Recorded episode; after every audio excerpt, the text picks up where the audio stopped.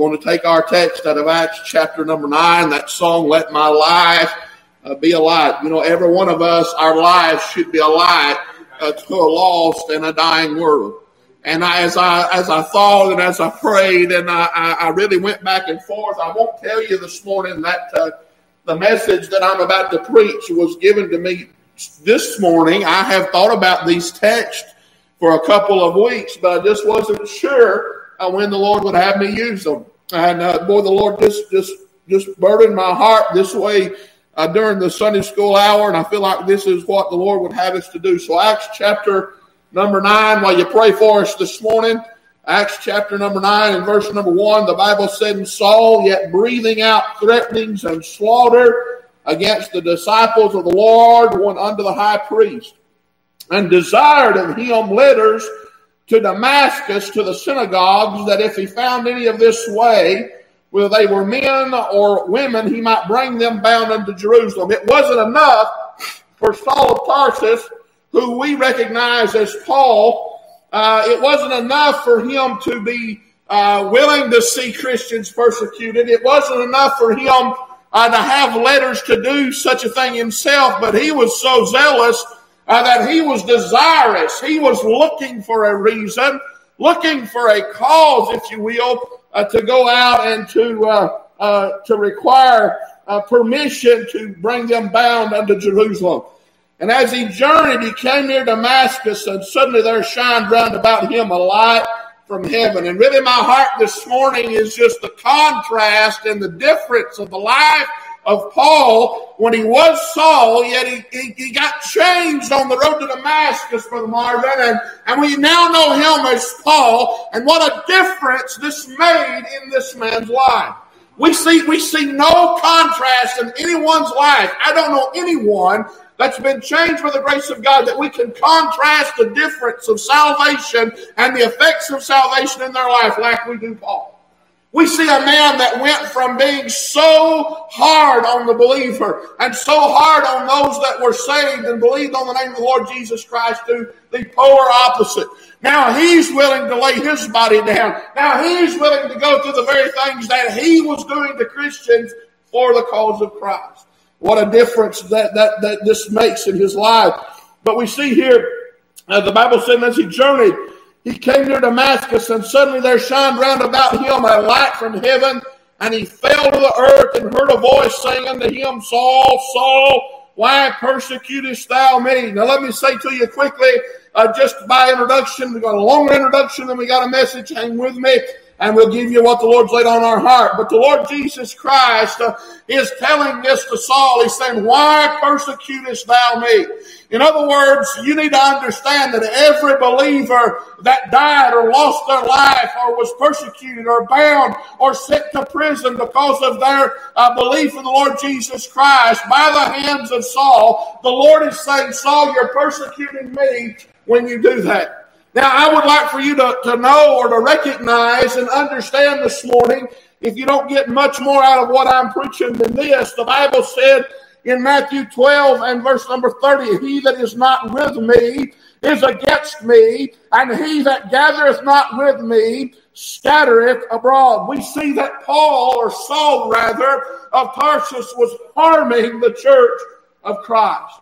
And I want you to know today that if you, friend, are uh, out of the will of God this morning, and you, friend, are not where the Lord wants you to be in your relationship with Him, if you have allowed sin or something to creep into your life that's caused you, causing you, friend, not to be where God wants you to be, you are not with the Lord. Yes, you're saved by relationship. You are you are a child of the King. But as far as your fellowship and communion and your connection to that of the Lord Jesus Christ through the Holy Spirit, there has been that fellowship has been severed, and because that fellowship has been severed and you have gone astray, you understand that you do not have the ability to approach the throne of grace to find mercy and grace to help in time of need unless you come by way of repentance first. And so therefore there, there's there's no there's no fellowship, there's a relationship, but there's no fellowship. And because there's no fellowship, you cannot be led of the Spirit of God. Now the Holy Spirit will deal with your heart. He will chasten you as a child but you're not being led of the Spirit of God. And the Bible said, He that is not with me is against me. What scares me to death to think that I could be born again, child of God, but be wreaking havoc on the church, to be wreaking havoc in the local assembly, to be causing problems amongst God's people because I was not where God wanted me to be. And so as I consider this situation here, the Bible says that uh, as he journeyed, he came to Damascus, so there shined round about him a light from heaven. And he fell to the earth and heard a voice saying unto him, Saul, Saul, why persecutest thou me? And he said, Who art thou, Lord? And the Lord said, I am Jesus, whom thou persecutest. It is hard for thee to kick against the pricks. And he, trembling and astonished, said, Lord, what wilt thou have me to do? Boy, that's what I want to preach on this morning. Lord, what will thou have me to do? I don't know what's going on in your life. I don't know. I don't know who this message is for. But I'll tell you this, friend. You need to stop and consider the severity of these verses of Scripture to understand that if you're not with Him, that you are against Him, and the very one that bled and died and hung on the cross of Calvary and shed His blood that you might be born again and saved by the marvelous grace of God. That you, friend, you could be the very one that's wreaking havoc uh, with the church. And so as I consider these verses of Scripture, the Bible said me trembling and astonished today. Oh, there was a fear. There was a fear because he understood, Brother Gene, at this very moment on the road to Damascus, that everything he'd done up until this point, the severity of what he had done. He had not only had persecuted an individual, not only had he hurt a life, but he had hurt an almighty God. The very one that he thought that he was serving. And so as I as I thought about these verses of scripture, Paul trembled and was astonished and said, Lord, what will I have me to do? And the Lord said unto him, Arise. The question this morning should be uh, from you to the Lord, Lord, what will you have me to do? Now I'm afraid some of us know what the Lord would have us to do. I'm afraid some of us this morning are aware of what the Lord would have us to do, but through rebellion or pride or whatever we have chosen not to do or go where God has told us to go or do what God has told us to do. But then there's some, I want to say this, that may, maybe they need to stop and ask the question this morning say, Lord, what do you want me to do as an individual uh, in my life for you? And the Bible said, What will I have to do? And the Lord said unto him, Arise and go into the city, and it shall be told thee what thou must do. And the men which journeyed with him stood speechless, hearing a voice, but seeing no man. And Saul arose from the earth. And when his eyes were opened, he saw no man. But they led him by the hand and brought him unto Damascus. You know, his, his eyelids were shut as he was talking to the Lord and asking the Lord, What would you have me to do? I want to say this, this altar is open this morning. If you need to visit with God, you don't have to wait on me to give the invitation. You can come bow your head, close your eyes, and talk to the Lord, and just between you and the Lord, ask the Lord, what will I have me to do? And don't worry about everybody else that was around you. Paul Saul wasn't concerned about all the men that was with him on the to Damascus. He was concerned about getting with God and finding out what he had done with the Lord Jesus uh, to, to the Lord Jesus Christ. He had open he had open ears to hear the Lord. Saul arose from the earth, and when his eyes were opened, he saw no man, but they led him by the hand and brought him into Damascus, and he was three days without sight, and neither did eat nor drink. Now say, why did he why did he find himself in this position? Why why did he go three days without eating or drinking? Now, I've made this statement before uh, in other messages, but you understand the body does not need to go more than three days without water, or you'll succumb to death. You have to have the water to sustain life, right? So we understand Paul here has just met the Lord Jesus Christ on the road to Damascus. He's been changed. He's experienced uh, uh, this this life. He's had a life changing experience with the Lord Jesus Christ. But now he has and he's obedient to the Lord Jesus Christ. He's done what the Lord told him to do, but he didn't have any sight, and he was three days without sight, and neither did eat nor drink. And, and there was a certain disciple at Damascus named Ananias, and to him said the Lord in a vision, Ananias. And he said, Behold, I am here, Lord. And the Lord said to him, Arise and go into the street which is called Straight, and inquire in the house of Judas for one called Saul of Tarsus, for behold, he prayeth. So I want to say this. We understand here that Saul, who is now Paul, Brother Gene, was in prayer. He was talking to the Lord Jesus Christ. Oh, this man that had devoted his life to killing God's people and hurting God's people is now without his sight and without eating and without drinking, praying to the Lord. I believe he was distressed in his heart. I believe, I believe Saul had to come to terms with what he had done. I wish to God tonight or this morning that we can understand, number one, that we have harmed the church when we get out of the will of God. And I wish we could understand the severity and the weight of understand of knowing that.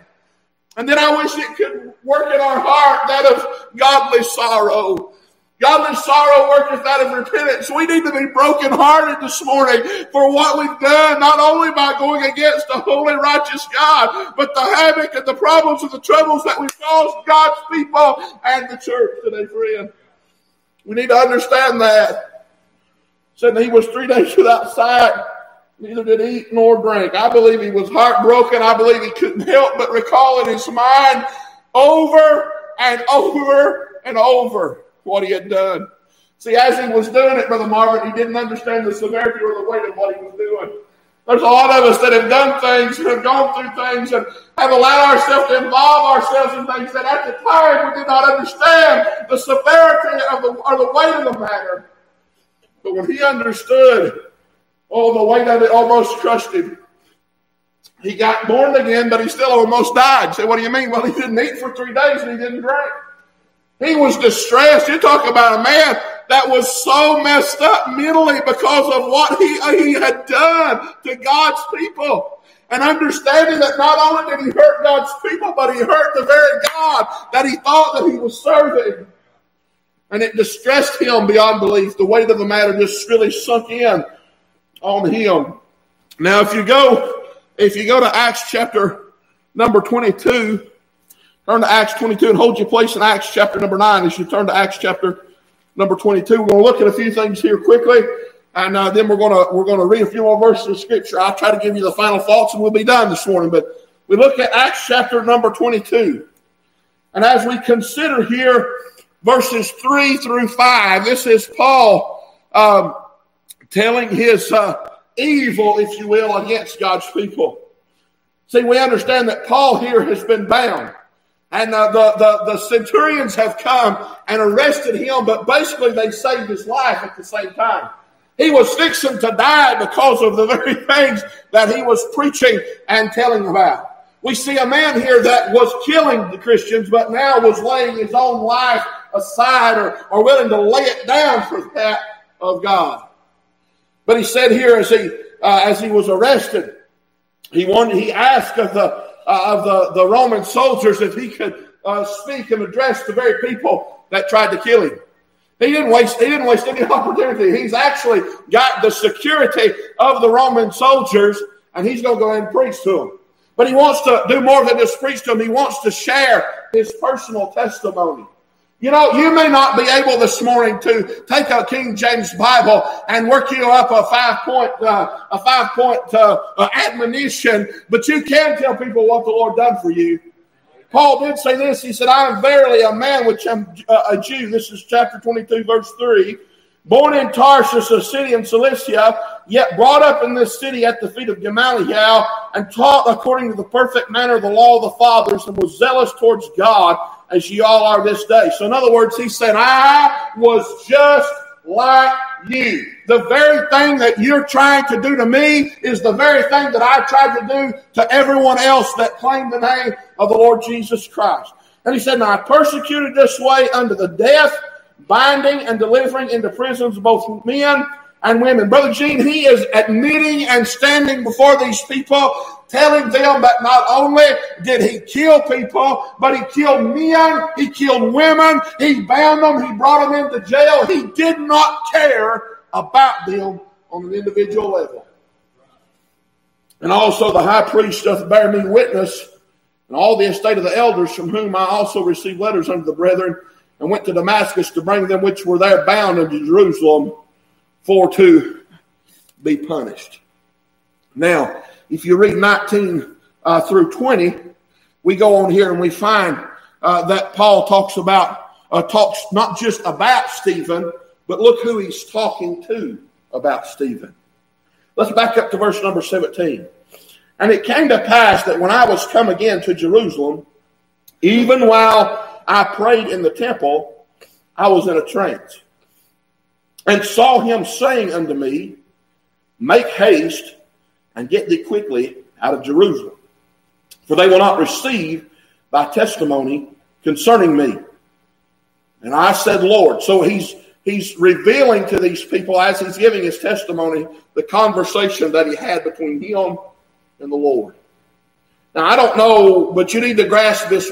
We, we talk about Stephen, but understand that out of everybody that Paul killed, out of everybody that Paul consented unto their death, out of everybody that Paul witnessed bound to go to prison, out of every woman that he drug out of a home by the hair of her head and drug her out through the streets like a dog.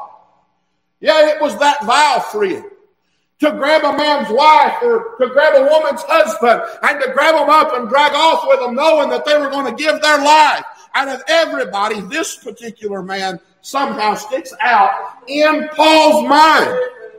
There's no telling, Brother Gene, how many hundreds or thousands of people lost their life by the hands of Paul. But this man, this man stands out in Paul's mind. And this is what he says when the Lord is telling him that he needs to lead to Jerusalem, for they will not receive thy testimony concerning me. He said, Lord, they know I am imprisoned and beaten in every synagogue of them that believe on thee.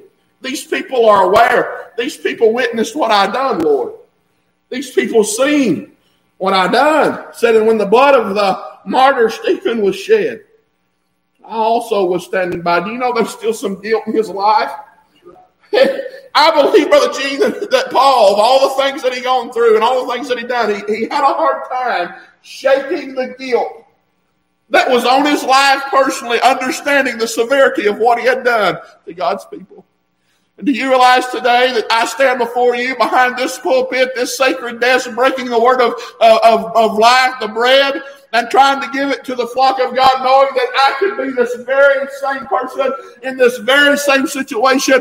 All it would take is for me to get out of the will of the Lord. All it would take is for me to let sin in my life. All it would take is for me to get out of the house of God and to go back out into this world. And if those that are not with Him, friend, are against Him. I could be this very same, I could do this very same thing. He said, and when the blood of thy martyr Stephen was shed, I also was standing by and considering unto his death, and kept the raiment of them that slew him. And he said unto me, this was God's or the Lord's reply. He said, and he said unto me, Depart, for I will send thee far hence unto the Gentiles. In other words, you're going to go where I'm telling you to go. And although the Lord did have a place and a and a and a, and a uh, some instruction for Paul, even though Paul was deep into the Gentiles, Paul never was far from that moment in time when he stood there and watched Stephen give his life and cry out unto the Lord and say, Lord, forgive them. They don't know what they do. That made an impact, and I believe all through Paul's ministry and all through Paul's life, Paul could not get rid of the guilt because he understood the severity what he had done. I want to say this there's some of us, it'd be healthy for us to realize what we've done and realize the severity of where we're at in our life. But then on the other hand, I want you to understand something. It'd be good for some of us to take that guilt and use it for the right reasons, the right purpose. You know, sometimes when I when I when I get to the place where I want to stop, or temptation comes up in my life, and the devil jumps on my shoulders and says, "You ought to just go ahead and head down that road." I can't help but think about not only what I have done, not only what I have done, but what I could do this very day if I allow myself to get into that mess. I'm afraid today we consider only ourselves. So Paul talks to the Lord about Stephen.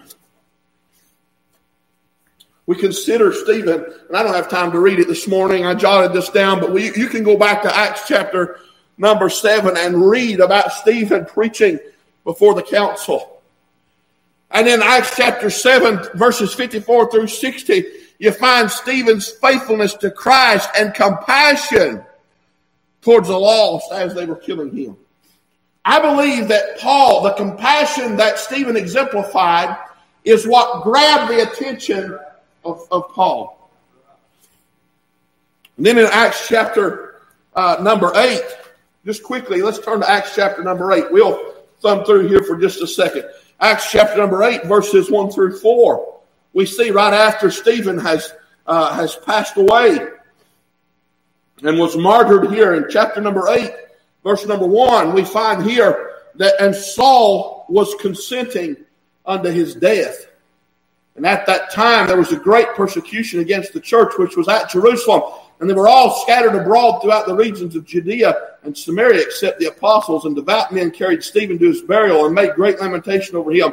As for Saul, this very man we're preaching about that's met the Lord on the road to Damascus, it says, As for Saul, he made a havoc of the church, entering into every house and hailing men and women, committed them to prison. Man, he knows, he understands after he's been changed and after he's experienced the Lord on the road to Damascus, he is aware of what a mess up he has been. He is aware of not only his situation, but what he's done in households all across the land. Wouldn't it be a sad thing to understand that us getting out of the will of the Lord and us going against the Lord and us uh, uh, uh, uh, not being where He wants us to be, not only will hurt us as an individual, not only will hurt our home, not only will hurt our church, but it's hurting homes everywhere, friend. He that is not with me is against me.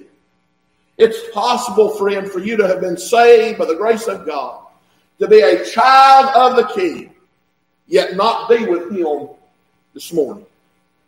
And if you're in that situation this morning, friend, you are scattering abroad. That's weighty.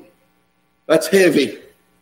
Then I consider 1 Corinthians chapter uh, number 15. Let's read 1 Corinthians chapter number 15 for, for, for, excuse me, for just a few minutes. Chapter 15, verse number 9.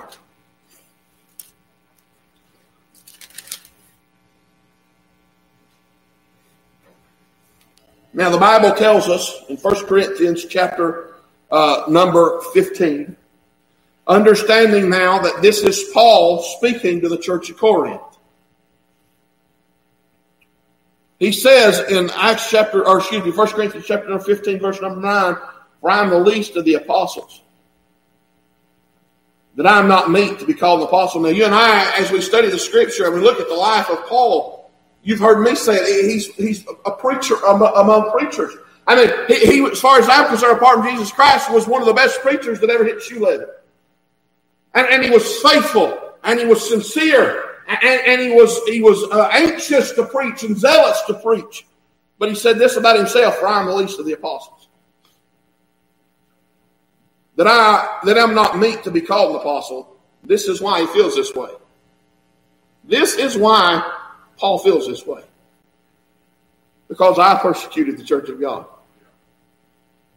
He couldn't forget it. I believe there was times in Paul's life he'd like to have forgotten it.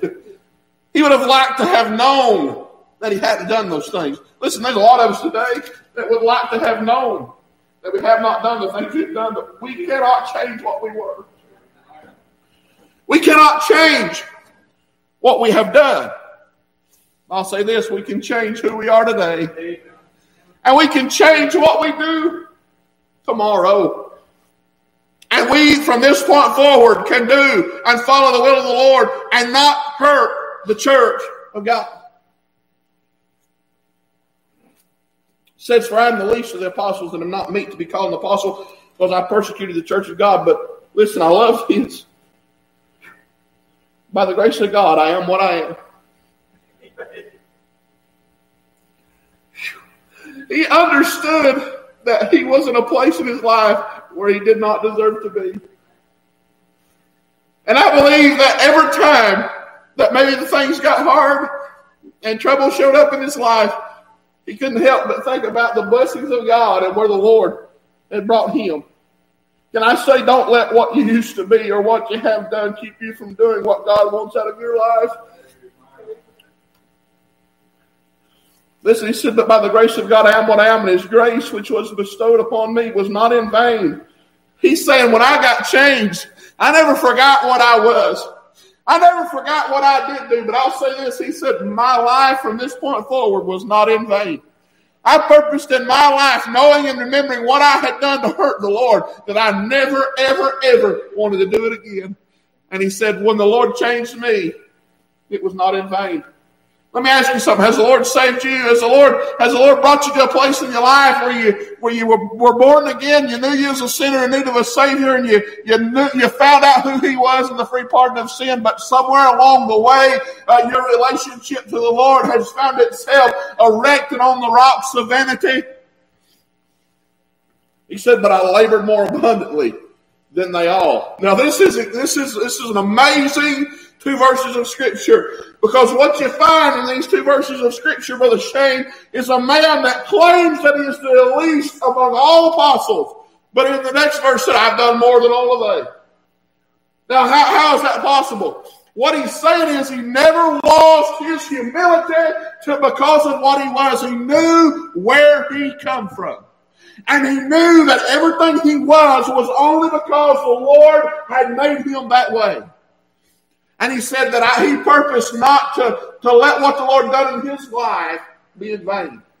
So because he kept that in his mind, he caused him to do and work harder more abundantly than all that worked with him. Can I say this? You may have done some things you're not proud of. You may have done some things you wish you had not done. But rather than let those things keep you out of the service for the Lord, you ought to let it drive you on to be more than all of the rest of us, friend. You can take what you have done that's wrong in your life. You can take what you have done that has caused you to wreak havoc upon the church and do more for the cause of Christ than others around you if you will channel that, friend, in the right direction. But I'll say this, you'll have to do it from a platform of humility. Never forgetting what you was what God's brought you from. Boy, I tell you what, sometimes if a person's not careful, they can think they have arrived and found themselves at the place where they're doing something for you. I, I, I look at where God's brought me, and sometimes I forget, Brother Gene, how I got here. Boy, I've been a long, it's been a long, long journey to where I'm at today. And I may have a long, long journey ahead of me. But when I look at where I am and where God brought me from, it's an amazing thing that I'm here today. When I talk to my wife and we talk about her childhood and the things that's going on in her life and to see where we're at today and where God's brought us from, it's been a long, long journey for you. But I tell you what, I have to thank God that I am what I am this morning by His marvelous grace. It's not anything that I've done today, friend, but it's everything that He's done and everything that He is. And I am what I am because He bestowed His grace upon me. Not worthy of it this morning. I got news for you. You're not worthy of it this morning either.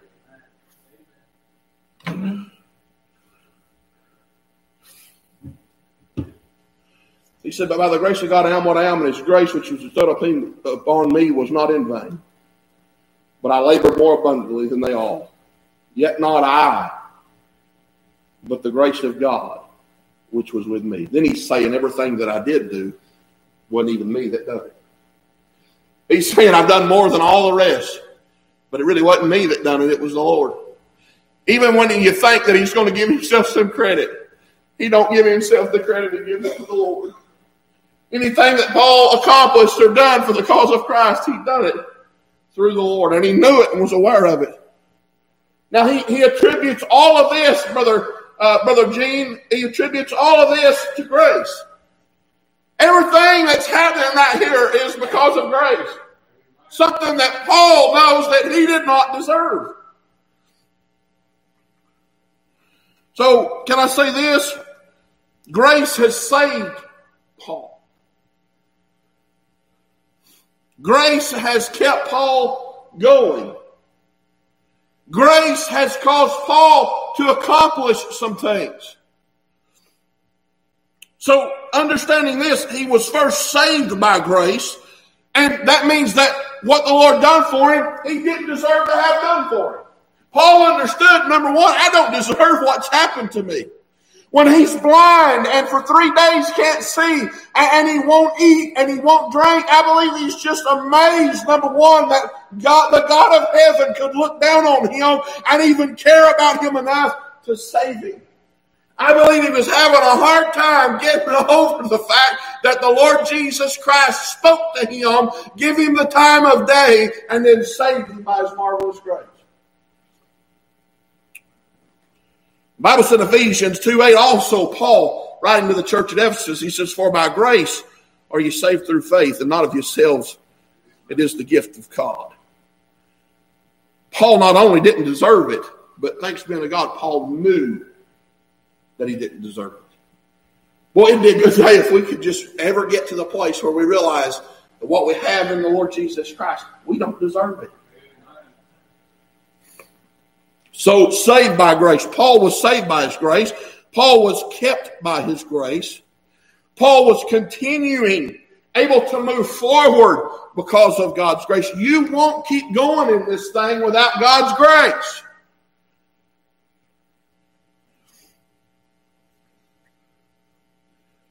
And then we understand that he's capable because of grace. How so? He's just a willing vessel, just yielded his life. Second Corinthians 12 and 9 said, And he said unto me, My grace is sufficient for thee, for my strength is made perfect in weakness. Most gladly, therefore, will I rather glory in my infirmities, that the power of Christ may rest upon me. Just whatever's necessary for me to have your power, and whatever's necessary for me to, to, to go through to have what I need to do what you want me to do. Paul was just willing. Now, let me say this all of this in Paul's life is because of grace. It's grace that saved us. It's grace that's kept us. It's grace that will keep us going. We're not going to get saved without His grace, that unmerited favor. We're not going to be kept without the grace, the unmerited favor. And we're not going to be able to continue on in this thing without grace, the unmerited favor. But here's what I notice about Paul Paul never lost the humility. Because the reason Paul never lost the humility is Paul never lost the understanding of what he was when he was found by the Lord Jesus Christ and what the Lord done in his life. If you could remember, first of all, if you could understand what you was, and if you can understand what you've done, then you can understand what he's done for you in spite of the fact you didn't deserve it. It would change your outlook on the rest of your life. You may be saved this morning, but yet have gone astray. You need to go back and consider. You need to go back and remember what you was. A lot of people, too, I want to say this. A lot of people are disqualifying themselves from moving forward for the cause of Christ because the very pride that got them out of the will of God is also keeping them out of the will of God. If Paul, if the Lord Jesus Christ can take a man like Saul change his life and put him on a road towards the things of God. He can take you, friend, and do the very same thing. Don't let the pride that got you out of the will of God keep you out of the will of God. He can make a difference in your life today, friend. He wants to make a difference in your life. But now listen to me. Grace saved him, grace has kept him, and grace is why he's continuing on in the things of the Lord. How do we have grace? Now that sounds like a, uh, an elementary statement, but you really need to consider it for just a moment. How do we have grace? First Peter 5 and 5 tells us God resisteth the proud. He puts his hands out and says no to the proud. He won't allow you any closer because of the pride. But it says this, he said, but giveth grace to the humble. you know, Paul had everything he needed in the Lord through grace, but it come from one ingredient in his life. That of humility. And he had the humility because he never forgot what he was or what God brought him from. Maybe this morning what you need is just a reality check of where you've been and what God wants to do with your life, where, where, what you've done. Maybe you need to just understand this morning that you've caused some trouble in the house of God. Maybe you need to understand that you've caused some problems with the people of God because you've allowed yourself to go wayward.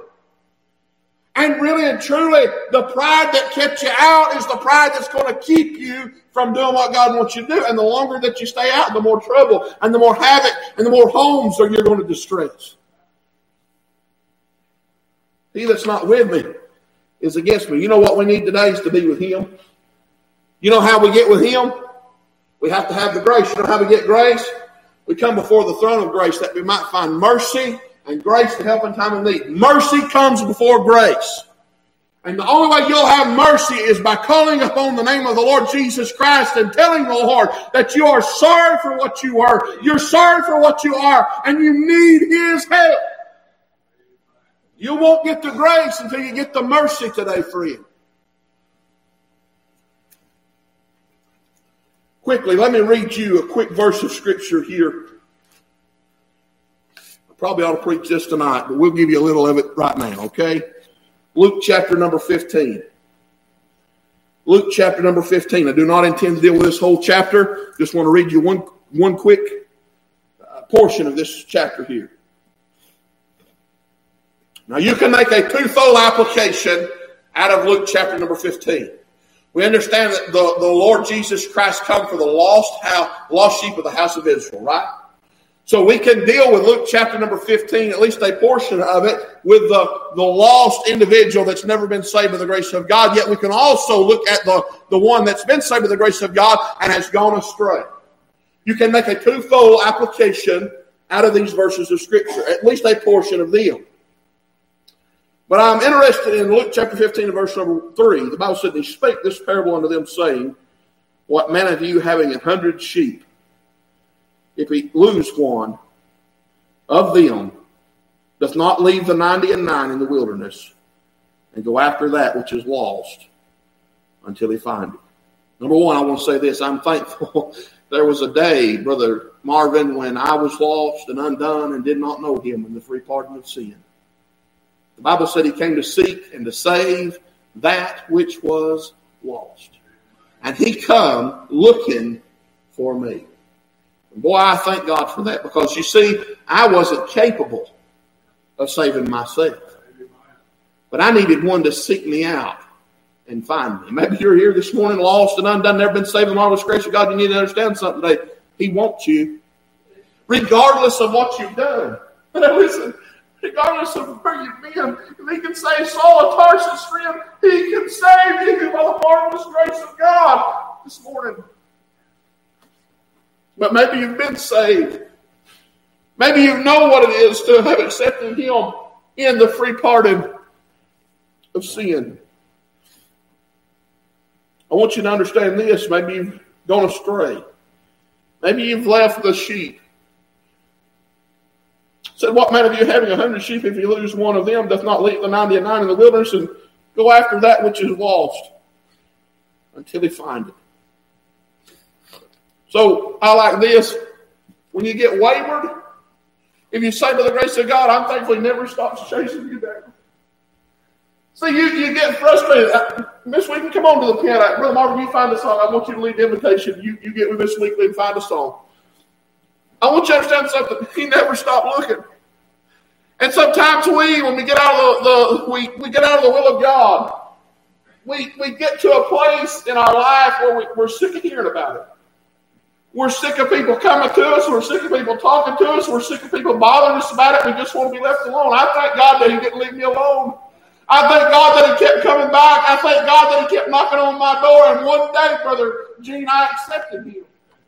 There's been a few times in my life where I've got wayward and I've gone astray, and I thank God that He that He left the 99 and He come down there to where I was at and looked for me. And He did not stop. Aren't you glad that He didn't stop looking for you? We didn't deserve it today, friend. The Bible said when He has found it, He left it. Boy, if you could get the magnitude of this verse of Scripture, He'd change your life.